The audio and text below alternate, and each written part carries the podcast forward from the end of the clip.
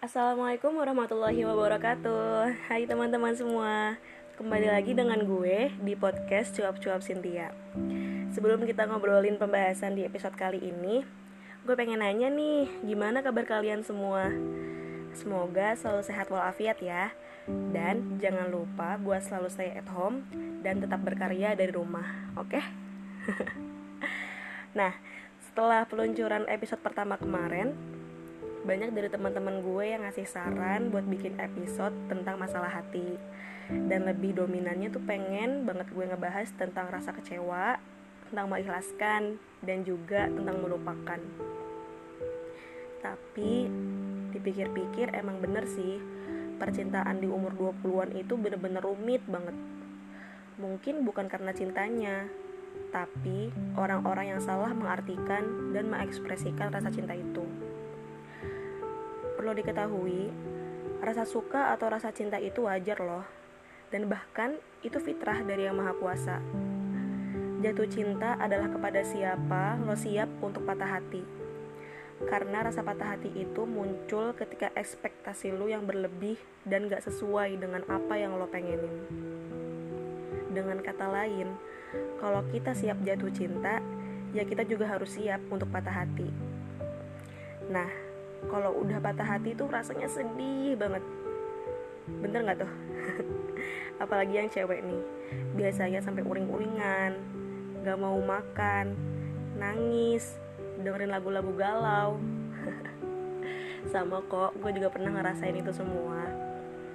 Tapi yang pasti, semakin tinggi rasa berharap lo ke orang itu, maka akan semakin sakit juga rasa kecewa yang bakal lo terima.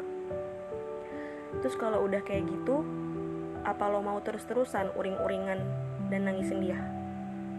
Enggak kan? Lo harus tetap survive dan lanjutin hidup lo. Hidup lo itu gak bergantung sama dia. Lo harus lanjutin hidup lo walaupun udah gak sama dia lagi. Coba lo lihat masa-masa lo dulu sebelum lo kenal dia. Fine-fine aja kan?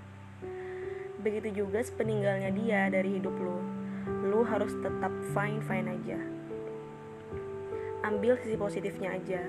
Kalau dia pergi ninggalin lo, berarti bukan dia jawaban atas doa-doa lo. Bukan dia orang yang tepat buat melangkah lebih jauh bersama lo. Dan bisa jadi Tuhan cemburu kalau lo lebih dekat sama ciptaannya, bukan malah sama pencipta itu sendiri. Poinnya adalah lo harus bersyukur karena Tuhan udah nyelamatin lo dari cinta yang salah. Tuhan udah nunjukin ke lo kalau dia bukan orang yang baik buat lo. Karena terkadang apa yang lo pikir itu baik buat lo, ternyata menurut Tuhan enggak. Kalau lo udah sadar sama hikmah dari, dari rasa sakit hati itu, lo baru bisa mengikhlaskan dan merelakan dia. Jika melepas adalah jalan keluar paling tepat, maka lo harus segera belajar melepas. Sebab bertahan hanya ngebuat lo semakin tahu akan pahitnya kenyataan.